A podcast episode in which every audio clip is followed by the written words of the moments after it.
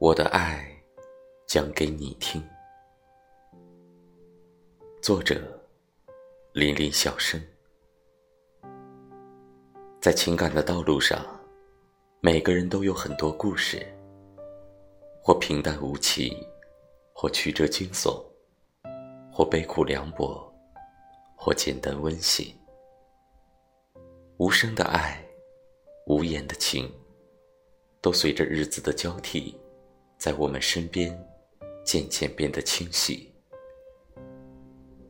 我想把爱讲给你听，温暖动人的故事，感人肺腑的真情，那些关于青春、关于梦想、关于追求、关于思念的告白，都会在这段时间里。